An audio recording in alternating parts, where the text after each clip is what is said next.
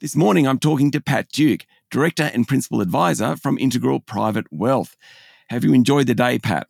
Yes, indeed, Sean. Thanks for having me. So, New York Stock Exchange, BlackRock, you, I mean, another jam packed day. What's the key takeaway for you from today?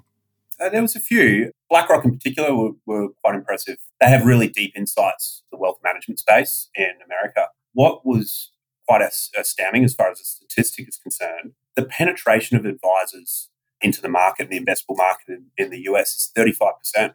Uh, Australia pales in comparison. From the Amazon Web Services point of view, we got a great insight into what the future of advice could look like. This included using cloud services, machine learning to improve client outcomes, uh, client services, and potentially even client uh, financial planning outcomes as well. Did you get a sense why that 35% is the case in the US and not in Australia?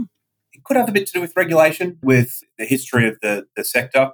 There's been a, a significant growth in the last uh, 10 years on broker to advised solutions. So this is ongoing management to ongoing management, very similar to the advice industry uh, in Australia. So uh, perhaps they were playing catch up, but uh, they've certainly overtaken us since. Okay, and then and then finally, you talked about the future of advice. Is there anything in it there that you thought, oh, Australian really needs to catch up on that you think the US is doing?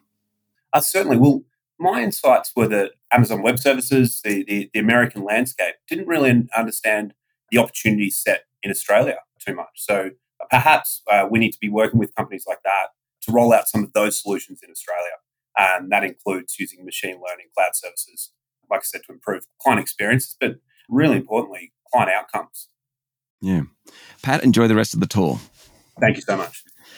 You've been listening to the BT USA Study Tour. I'm Sean Aylmer.